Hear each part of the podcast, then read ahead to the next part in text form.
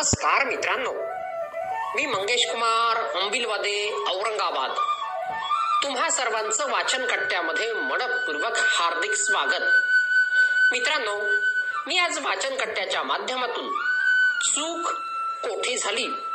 ही सुंदर कथा खास तुमच्यासाठी घेऊन आलोय. कथेच्या लेखकाचं नाव उपलब्ध होऊ शकलेलं नाही. परंतु लिखाणाचं श्रेय मात्र नक्कीच लेखकाला देण्यात यावं. एक खूप हुशार मुलगा होता.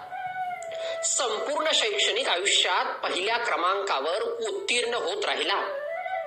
सायन्समध्ये नेहमी शंभर पैकी शंभर मार्क्स मिळवले. अशी बहुतेक मुलं इंजिनिअरिंग साईडला जातात. याची ही निवड आय आय टी चेन्नई मध्ये झाली. तेथून त्याने बीटेकची पदवी मिळवली. पुढील शिक्षणासाठी तो अमेरिकेला गेला आणि युनिव्हर्सिटी ऑफ कॅलिफोर्निया मधून तो एमबीए झाला. आता इतके शिक्षण घेतल्यावर तेथे चांगली नोकरी तर हमखास मिळतेच. तो तेथेच नोकरी करायला लागला. त्याचे पाच बेडरूमचे सुंदर घर होते. चेन्नईच्याच एका खूपच सुंदर मुलीशी त्याचे लग्न झाले. एका माणसाला आपल्या जीवनात आणखी काय पाहिजे? शिकून सवरून इंजिनियर झाला. अमेरिकेतच स्थायिक झाला. मोठ्या पगाराची नोकरी मिळाली. सुंदर बायको मुले मोठ घर सगळीकडे फक्त सुखच सुख. पण दुर्भाग्याने आजपासून चार वर्षापूर्वी त्याने तेथे अमेरिकेत आपल्या पूर्ण परिवारासह आत्महत्या केली.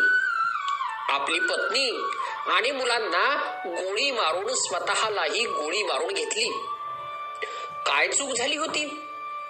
शेवटी असं काय घडलं? गडबड कुठे झाली? हे पाऊल उचलण्याआधी त्याने आपल्या पत्नीशी विचार विनिमय केला होता. मग एक लांब लचक सुसाईड नोट लिहिली आणि आपल्या या कृतीचे समर्थन केले. आणि या परिस्थितीत हाच एक सर्वोत्तम मार्ग होता असं लिहिले. त्याच्या या सुसाईड केसचा तेथील एका नामांकित संस्थेने काय चूक झाली हे माहीत करण्यासाठी अभ्यास केला.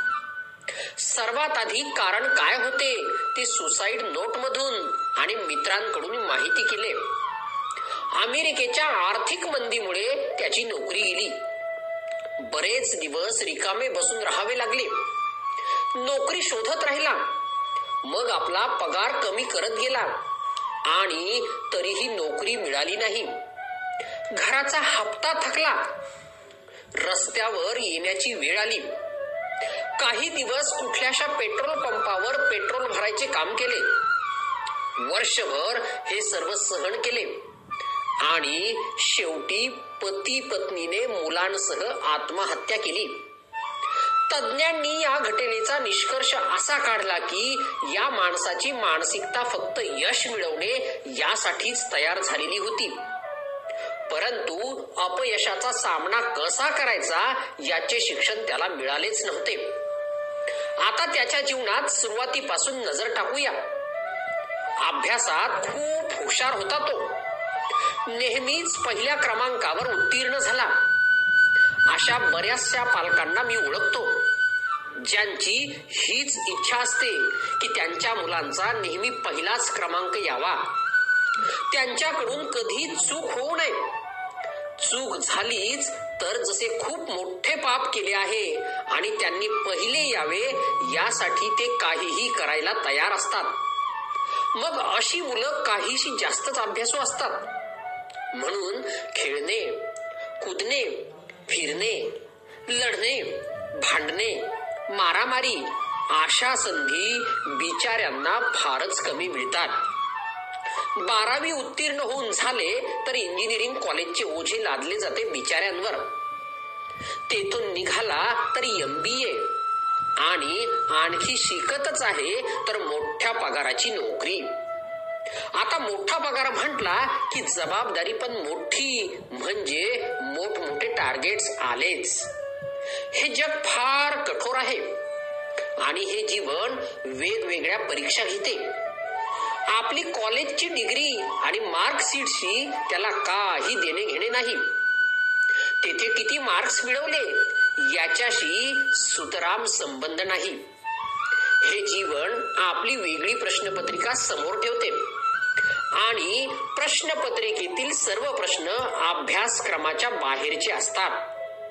वेडेवाकडे बिनबुडाचे आणि दररोज अगदी क्षणाक्षणाला अशी परीक्षा घेतली जाते.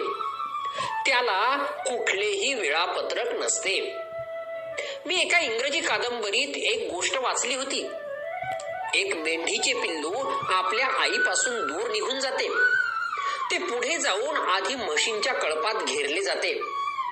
त्यांच्या पायाखाली चिरडले जाण्यापासून कसे तरी वाचते.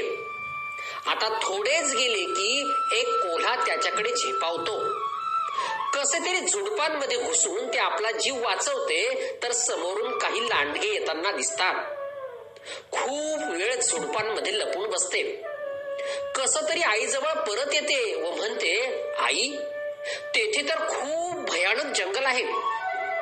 अशा या खतरनाक भयान जीव घेण्या जंगलात जिवंत टिकून राहण्याचेही प्रशिक्षण मुलांना जरूर द्या. विशेष म्हणजे मुलांना फक्त पुस्तकी किडा बनवू नका. मुलांना अभ्यासाबरोबरच धार्मिक व्यावहारिक सामाजिक संस्कार देणंही गरजेचं आहे. प्रत्येक परिस्थितीला आनंदाने व धैर्याने सामोरे जाण्याची क्षमता व त्यातून सावरण्याचे ज्ञान आणि मानसिकता मुलांमध्ये असणे आवश्यक आहे. शेवटी आपली मुलं आपलीच आहेत ना? धन्यवाद.